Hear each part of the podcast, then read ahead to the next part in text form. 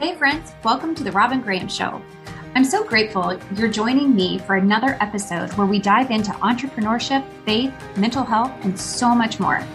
I'm your host, Robin Graham, a brand strategist, business coach, and mentor. Join me every week to learn how mindset, strategy, and action combined will produce the results you were dreaming of. Discover your purpose and follow your God led callings, values, visions, and passions to create a personal brand and strong foundation for long term success. The sky is the limit when we spend time with like minded people. Through interviews and solo episodes, we'll be diving into inspiring stories, life and business journeys of failure and success, and the strategies and tools used along the way. Ready to learn? Grab your cup of coffee, the car keys, or the dog's leash, and let's dive in to this episode.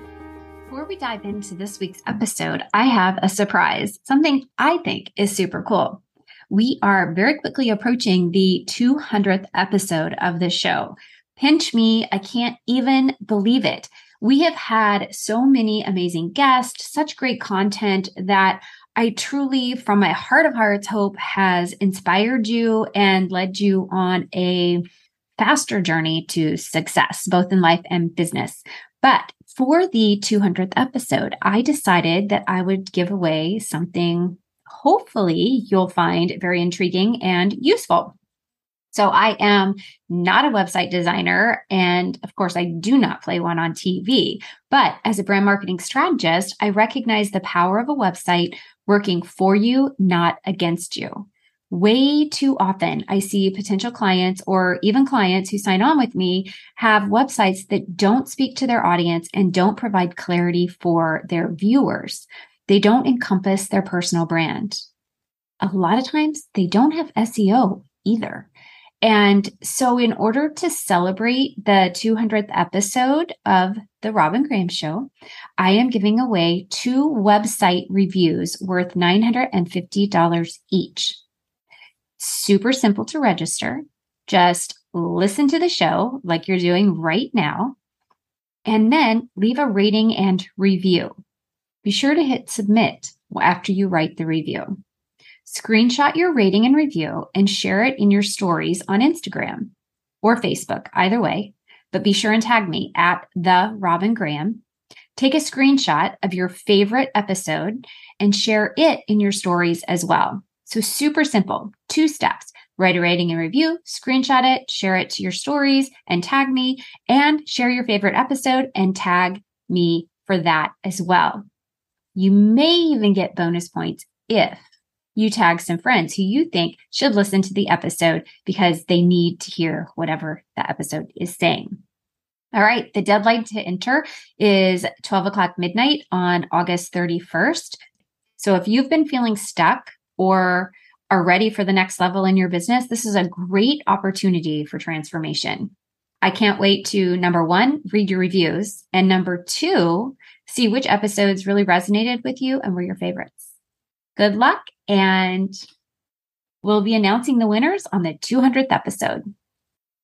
Ladies, do we have an amazing episode coming your way today? So, you all know, based on my book, You, Me, and Anxiety, that I'm a total geek when it comes to the brain. I talk a lot about mindset and how we can rewire our brain, retrain our brain, change those negative, anxious thoughts to positive thoughts so that we can have more positive experiences, that our thoughts create our results, that that I geek out on all of that stuff. Well, hold on because today I'm going to be geeking out a lot because I have a very special guest who is a brain expert, I guess you could say, but he's going to teach us how we can learn better and how we can really partner with our brains to make the most out of our lives, our businesses, make better decisions.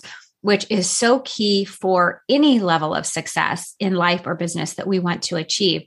So, we may even touch on some learning challenges that people experience and how to learn better even under those circumstances. So hold on to your hats because we're going to dive into some really scientific clinical stuff but not in an overwhelming way. It'll be in a way that you can easily understand it and then apply it to your daily lives as you learn how to better partner with your brain.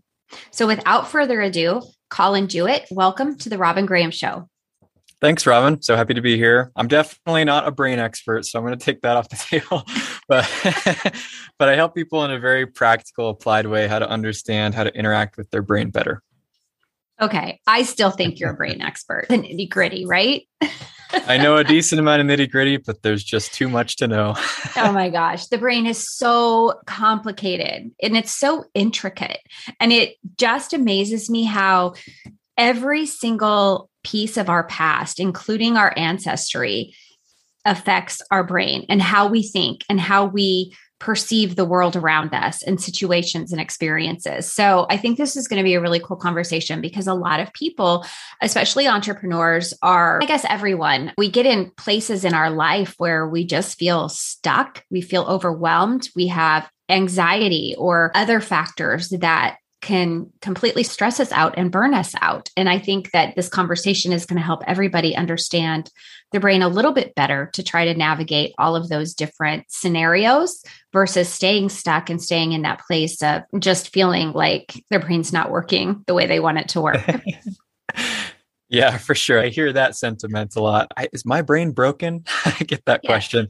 Someone I can describe imagine. it. I can describe imagine. their situation, and they're just like, I cannot get myself to do what I want to do. And I don't understand why. It's yeah. a, a weird phenomenon. And I think as we age too, I don't know if you hear this a lot, but I have found focus is really hard. And I had those focus challenges when I was younger too, but uh, it's hard to focus under different circumstances. So if you're experiencing a loss or a major situation in your life, a challenge or something, I think that is when our brain, whoa, I'm dealing with this emotional thing right now. I can't focus on that. I can't do that. And so, how we can even dive into maybe how we navigate that as well.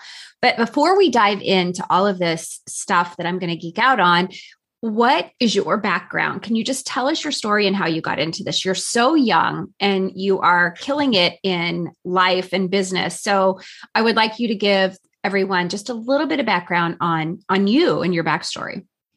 Sure. Yeah. So my path is is a strange one. I'll start with college, so we don't need to go through my entire life story. But I went to school for engineering in college, so I was trained as an industrial engineer at Purdue.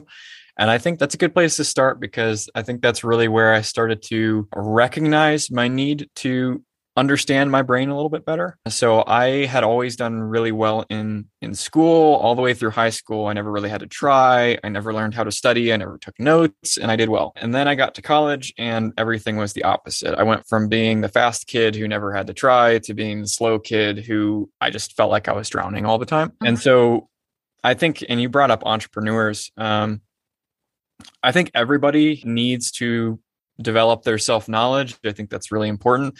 But I think entrepreneurs often realize that quickly when they get into entrepreneurship because when you're working in maybe a normal job and you have a boss and everything like that, it's easy to not to recognize the degree to which your own lack of self knowledge is your bottleneck. When you're an entrepreneur and you're self directed and you have to make your own decisions on everything, you start to really recognize that and to come to grips with the fact that you don't really understand yourself very well. And so that's what happened to me in college. I got to the point where everything that I was trying and everything I thought should work didn't work. I started to do all the things that I'd always been told worked take notes, go to office hours with instructors, and read over and over again the content, do practice problems, and just nothing worked for me. So I ended up going to the Disability Resource Center. I was like, I don't know what's wrong with my brain. they just told me I had really bad testing anxiety and they gave me some extra time and space. But that was a band aid solution. It was like, okay, that's going to help me have a little less anxiety on exams, but it doesn't address the fact that I don't understand how my brain works and I don't understand how to use it effectively. And so I uh, desperately was scraping around the internet looking for like tips and tricks and hacks and things I could do. And I stumbled across Jonathan Levi's course on what he calls super learning and that really started a, change for me where I, I think the biggest thing i got from that course there's a lot of cool techniques but the biggest thing i got was i can actually figure things out i can experiment on myself to see what works well for me and for some reason i just never had really thought about the fact that there's things that i can figure out about myself that I can't look up on the internet, that I can't read in a mm. book. And it's only by experimenting with myself and introspection that I can figure them out. And so I think that really reignited my love of learning and my excitement for everything I could explore about what am I capable of? What can I really do? and how do I unlock that potential? R- went really deep down that rabbit hole. I'm still going down that rabbit hole. And what I help people to do now is to go on that journey for themselves and learn how to partner more effectively with their unique brains. I love that so much. And I'm curious, what did you discover worked for you? Like mm-hmm. when you said nothing was working, the traditional mm-hmm. study methods and things like that. So, what ended up working for you? In terms of like nitty gritty actual techniques for doing school better, or yeah. more generally speaking?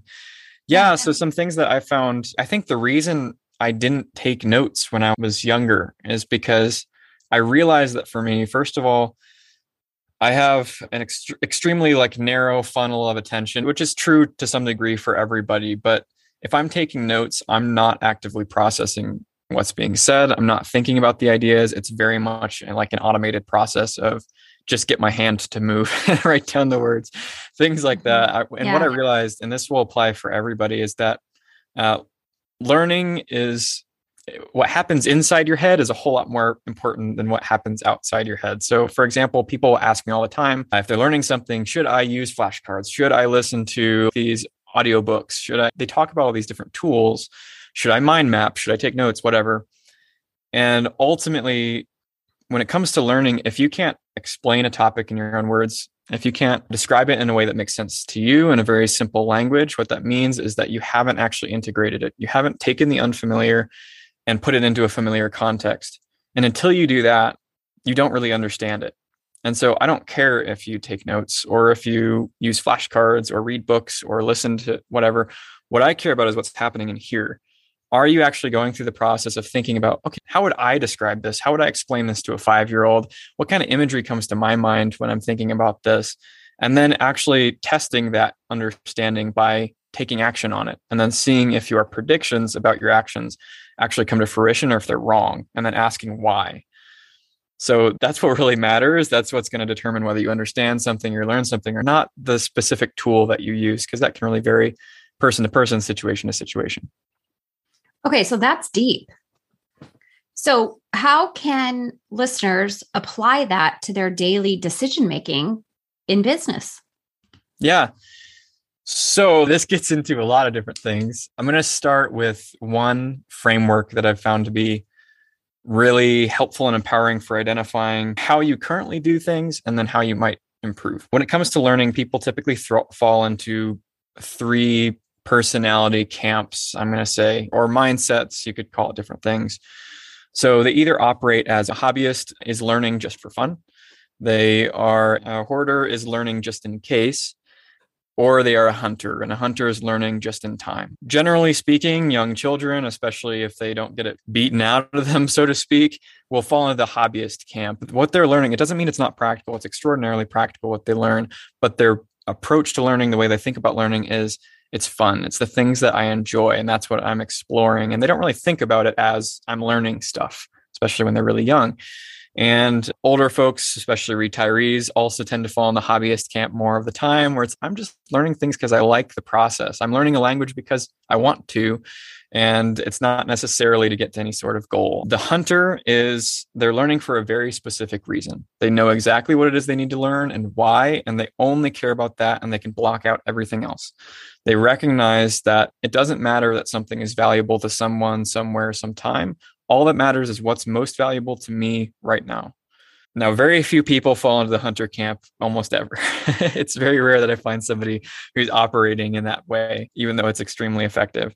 Most people are in the hoarder camp. In other words, they're thinking all information is valuable, which is true, but it's valuable to somebody somewhere sometime. Is it the most valuable thing to you right now? Probably not but they are just in case thinkers. They're thinking maybe this will be useful to me at some point in the future, and I wouldn't want to miss out on that. And I'd feel really dumb if I if I missed out on this opportunity to learn this thing, and then later I need it. And they're always thinking about that. And the way you can identify if you're a hoarder, are you the kind of person who buys online courses and then doesn't get very far through them, buys a bunch of them, buys a lot of books and doesn't really finish reading them most of the time, is constantly getting into new things but never really going super deep on anything?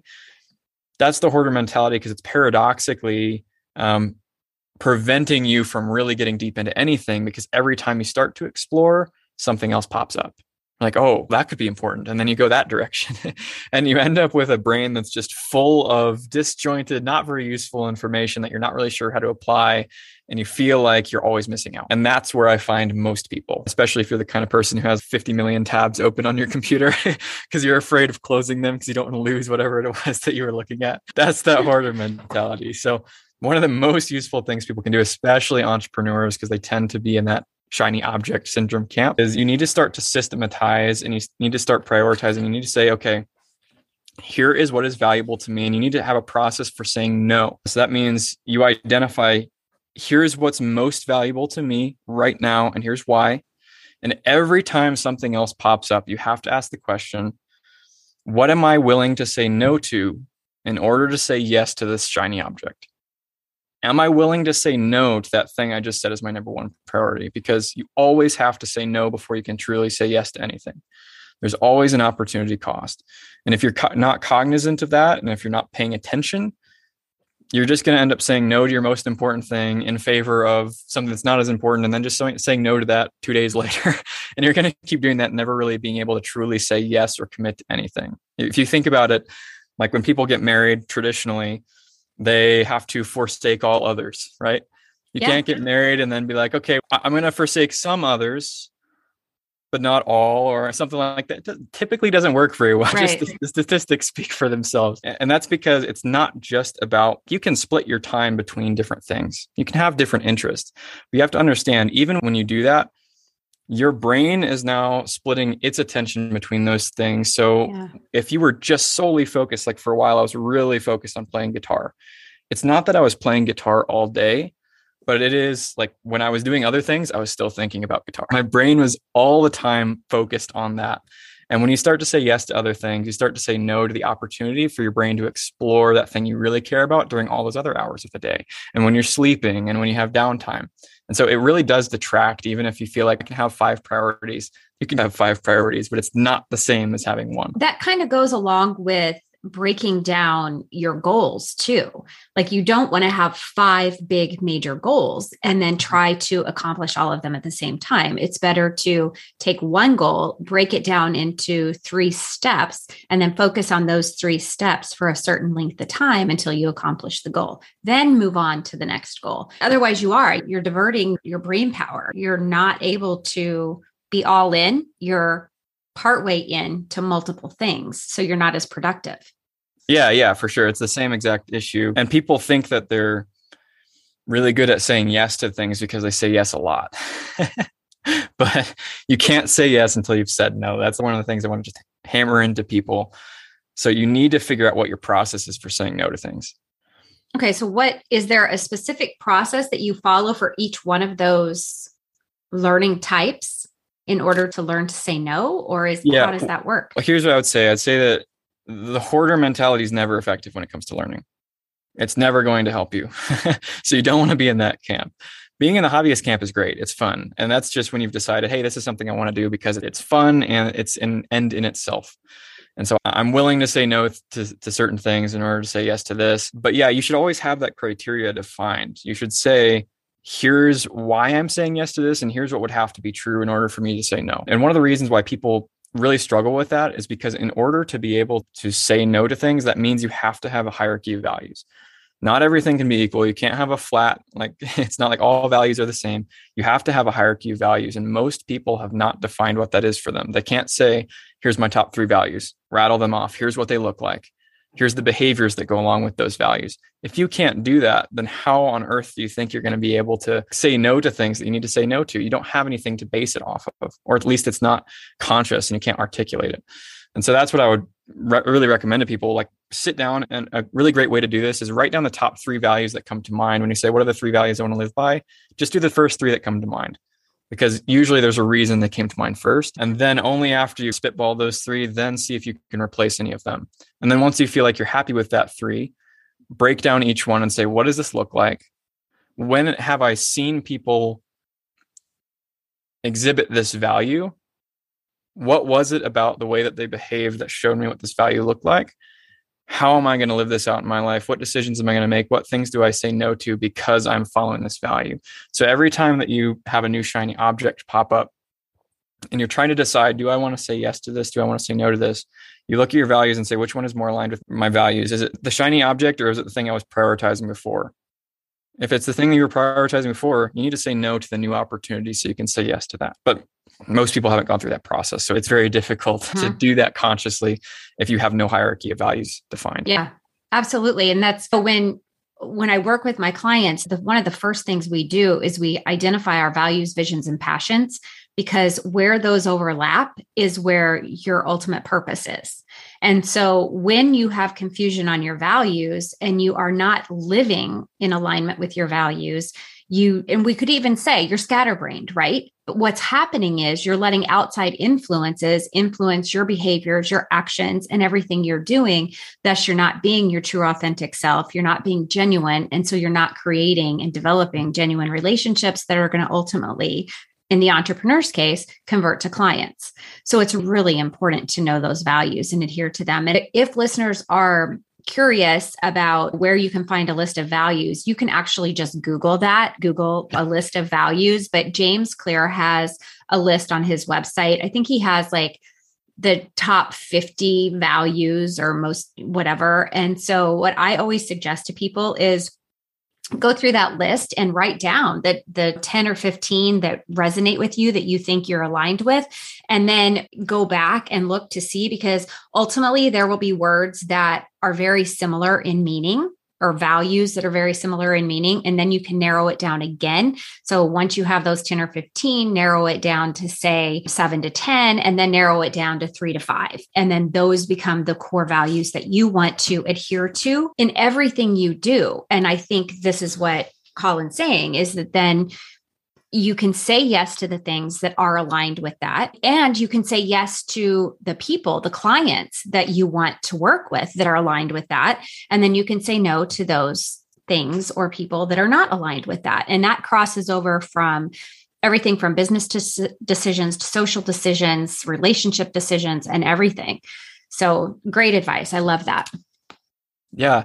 Something else that I think comes into play, and I know you said you really like the brain stuff, so this might be a good opportunity to jump into that a little bit.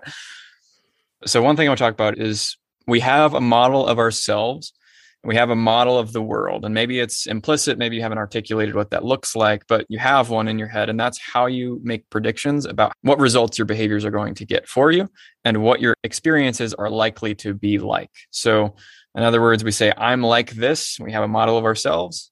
Therefore, when I interact with the world in a certain way, here's how I'm going to feel when I do that. And here's the results I'm going to get. And that's how we essentially make rational decisions about our behaviors. One of the problems is that most people that I talk to, anyway, their model of themselves doesn't work very well. In other words, when they say, All right, I'm going to go do this thing, or they make certain plans, and they predict by making those plans they're predicting that they're actually going to stick to them or that those are going to get the results they want. And then either they don't actually stick to the plans that they made or when they do follow through with the plans they don't feel the way they thought they were going to feel or they don't get the results they thought they were going to they were going to get. And so from a scientific perspective you'd say well that's a bad model because it can't make good predictions. So why do you keep that model but people keep just using the exact same model over and over again, making assumptions about themselves. And then those assumptions continue to be proven wrong over and over again. So, especially for entrepreneurs, I see this all the time since you have to be much more self directed. People will make plans, they'll make their checklists, maybe whatever, and then they won't actually stick to it. And so, question I think that's really important to ask is how is it that I can do something that I don't want to do or that I didn't want to do? Doesn't isn't that a contradiction in terms? Like if I want to do something, I'll do it. And I've written these things down that I want to do and then I didn't do it. That makes no sense.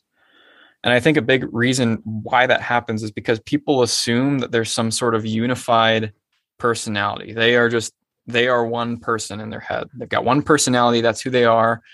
And so there's no reason why that personality wouldn't do anything other than what it wants to do. And I think this is a bad model. It just doesn't work for you because the truth is there are many personalities inside your head. You don't have to be schizophrenic for that to be true. It's true of everybody. So there are different characters, you could say, that are at play and that are negotiating constantly inside your mind. And if you pretend there's only one there, you're going to be really confused when one of the other ones takes control and is guiding your behavior because you have nothing in your model to explain what's happening. So I think a really useful, practical understanding of some things that are going on in your brain. So you've got your cerebral cortex, which is the outer layer. It's pretty big in humans, and especially in the front, that's where you've got your prefrontal cortex. You've probably heard your audience has probably heard of that. I'm sure you've probably talked about it before. A lot of your executive decision making happenings, a lot of what you consider to be your conscious self, that inner voice, floating around up there. But there's a lot more to your brain than just your cerebral cortex. There's all of the parts of the, the hindbrain. You've got your medulla, your pons, your cerebellum. You've got your midbrain. You've got your subcortical structures. And those do things. It's not just your rational mind that does everything.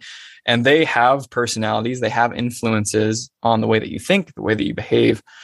And I think if I remember correctly, this is there's some faith components of this podcast. Okay. Yeah, um, absolutely. Um, so I wanted to bring up something. So I grew up in a Christian tradition, and I remember that when I was younger, oftentimes I was told that if I was dealing with some sort of temptation or I was doing things that I didn't want to do, one of the ways I could mitigate that behavior was by opening the Bible and reading a Bible verse. And I'm not discouraging people from doing that. I think it's an infinite amount of wisdom to be gained there. But the problem is, I think that's a very rational approach and a lot of your behavior is not rational so you can't deal with them in the same way that you would deal with because oftentimes when you do something you don't want to do if you try to go back and explain why you did it rationality is not it. I was thinking these were my options and I thought that was the best option. So I selected it. It's no, that's not why you yelled at your spouse. It's not because you you decided that was the best option at the time. It's because there was something else at play. And oftentimes those lower drives, especially from hypothalamus, which is driving a lot of your your survival based behavior, in other words, reproduction, eating, sleeping, drinking fluids, all that kind of thing if you're doing things you don't want to do that are related to those kind of functions, you can't solve them in by reading a book. Like just reading a book isn't going to do it. Reading a Bible verse, memorizing something, that's not the case. You need to respond in a way that mm, fulfills that function of that same problematic behavior. So one example I get all the time, people tell me I'm on YouTube all the time. I can't stop. I just or TikTok or whatever it is. Whatever. I can't yeah. stop myself. And they're like, what should I do? Maybe I should replace this behavior by instead, I'm going to replace that with personal development time where I'm going to go journal and I'm going to read or I'm going to do workouts or something like that. I'm like, those two things are different. Your brain is trying to do one thing and you're trying to get rid of that and replace it with something that is not functionally the same at all. It doesn't meet the same requirements that your brain is trying to meet. And so, one kind of bizarre thing you can try to do. So, if your brain is trying to get you to go get on Facebook, get on YouTube, whatever, all right, what does it want from that behavior? It's probably trying to escape from something unpleasant. So it's good to identify what that thing is. And you can think, okay, what are other ways I can escape from that unpleasant thing? It wants to escape in such a way that it doesn't have to exert itself very much physically. It doesn't have to be really actively engaged in whatever it's doing. That's why it's very passive activity when you're scrolling through Facebook or something like that. You need to think about all the different factors that you're the check boxes your brain is trying to check by engaging in that behavior instead of just assuming it's a rational choice or it's just silly. No, there's a reason for it. And so you need to find a behavior that is hopefully more healthy but also checks all those boxes. And so one thing you can try if you're the kind of person who gets sucked into like social media holes, I know even like successful entrepreneurs have this issue. One thing you can try to do, this works for some people if it checks the right boxes, is every time you feel that urge to pull out your smartphone and scroll through social media or something, try just staring at the wall instead. I know this seems totally counterintuitive and silly and it won't work for everybody. For a lot of people, it will work because it checks the right boxes for the same type of behavior. And the reason why I'd recommend doing something like that as opposed to scrolling through social media or something like that is because it, when you stare at the wall, it, it escapes from whatever it was that you're trying to escape from. It requires very little effort, but it has a very positive effect, which is you get a dopamine reset, which I don't like using that term because I think it's super simplistic, but I think people understand what I'm saying when I say that. It's going to also cause your brain, if you're doing it correctly, which means just staring and not thinking about anything, your brain is going to drift into the diffuse state, which is where your no particular part of your brain is dominant, in other words, in its activity. It's when you zone out, or you like go on walks and you're just zoning out doing the dishes, something like that. Try to zone out like that. And what's going to happen is you're going to have all this like creative activity going on and you're going to start to feel like this motivation to go do something that curiosity is going to start welling up inside you. It's really bizarre. So I'm just staring at the wall. I love but, this. I love this. but this. it can actually work and it can actually make you like, oh, have a great idea. wonder about something, oh, that could be really cool to do. And it'll at least get you to think of something that's much better than scrolling through social media. And yeah. it will fill a lot of the same gaps for most people. There are some people where they're that behavior is doing something else. And so you need to do something that is more in alignment with that. But for a lot of people, that's all it is. It's just, I want to stop doing whatever I was doing before and I don't want to exert much effort. And this is a good way to occupy myself. And so it checks the right boxes. I think the important thing there is that you are still taking an action. So you're not just letting yourself go into whatever behavior that was. You're actually still taking an action to divert your attention, to make a change in behavior. And taking action is the key because if we just leave things as is, we're going to get nowhere. We aren't going to make progress. So I like that you say that, and that's an alternative so I'm curious though, because for me, when like journaling has always been that thing, like I'm not mm-hmm. good at meditating. And a lot of the reason I think the reason I'm not good at yeah. meditating is because I'm just my I'm so much like a ping pong ball inside my head that mm-hmm. ability to really sit and focus and shut all distractions out is hard for me. But if I take a pen and paper, we know that those neurons are stimulated the same way when we write mm-hmm. and get things out of our brain, similar to meditation. So, like for me, that's my go to because then that creativity is also stimulated and I can actually write down the things that I'm thinking and all of that. So I'm curious to see what your perspective of that is the journaling versus, because you said like reading is different than, and you're not going to get that dopamine surge whenever you're reading versus whenever you're on social media yeah. or YouTube. And the same thing with journaling. I don't, you're not really getting a dopamine surge, but you are resetting. This is where the self experimentation comes into play. A lot of people, they will get advice from maybe somebody like me. They'll try it and it won't work. And then they'll be like, shucks, it doesn't work. I'm going to have to go look for somebody else's advice. And they keep doing that. And this is where I think my story comes into play with the experimentation. Uh, this is hard for some people, most people, to develop this habit. But if you can develop the habit of when something doesn't work, your first thought should be, well, that's great feedback. Why didn't that work? What was wrong about my understanding that caused me to make an incorrect prediction? If you just do that every day, you will improve drastically because you'll start to find out what works for you. So maybe you heard what I said and you're like, okay, next time I want to get on social media, I'm going to stare at the wall instead. And you find you're not able to do that because that doesn't work for everybody, frankly, because it also depends on who you are and what that social media engagement is actually functioning as, what it's doing for you. And so instead, you need to reflect on well, what is it? Why do I get on social media in the first place? What does it do for me? What's the function that it fulfills for me? How does it make me feel? Is there anything else that makes me feel that way, that fulfills that function, and doesn't have the same downsides? Could I try that? Let's try that next time and then see if it has the effect I predicted. And that's another thing making predictions. Most people never make predictions, at least consciously but saying, okay, I'm going to try to, instead of getting on social media, I'm going to try to do 10 push ups. That's not going to work for most people, by the way, but some people it might. But you do the 10 push ups and you're predicting if I do the 10 push ups, I'm no longer going to feel the need to get on social media. I'm going to feel great. I'm going to feel energized. I'm going to want to get back to work. And then you go do the 10 push ups and then you say, okay, well, do I feel great? Do I feel like I want to get back to work? Do I feel energized? If the answer to any of those is no, then your prediction was wrong. And that's a great opportunity to learn about yourself. Why was it wrong for me? What did I feel instead? What other things typically cause me to feel that way? Because that's what it's more similar to then. That's the function it's fulfilling. And so that's a way you can start to learn a lot more about yourself. It's complex work and yeah. not complex in the in, oh, this is so hard to even understand myself. It's complex in regards to taking the time to actually stopping and documenting what it is you're feeling and thinking. And I think that is in my book, I have a, an exercise where I suggest people, if they feel a certain way, start identifying how you feel and then document what that trigger was. So if your stomach's hurting, but you have no explanation as to why your stomach's hurting, when did it start hurting? What were you doing? Who were you interacting with? Is that anxiety bubbling up inside of you? So I think it's the same kind of concept is you have to identify what's driving your behavior before you can actually change your behavior. Yeah, that's true and you don't have to be super intellectual to do this and you also like what you just described is a very conscientious approach. Mm-hmm. And some people are not conscientious at all. but don't so you feel like, like we have to train our brains to be if we are going to make progress? So, changing a person, like a fundamental personality trait like conscientiousness, is very difficult and it's not going to change by much. You're not going to be able to shift from somebody who's in the 10th percentile of conscientiousness to the 90th percentile unless you have like you do some psychedelics and get hit in the head or something like maybe but probably not just by trying really hard.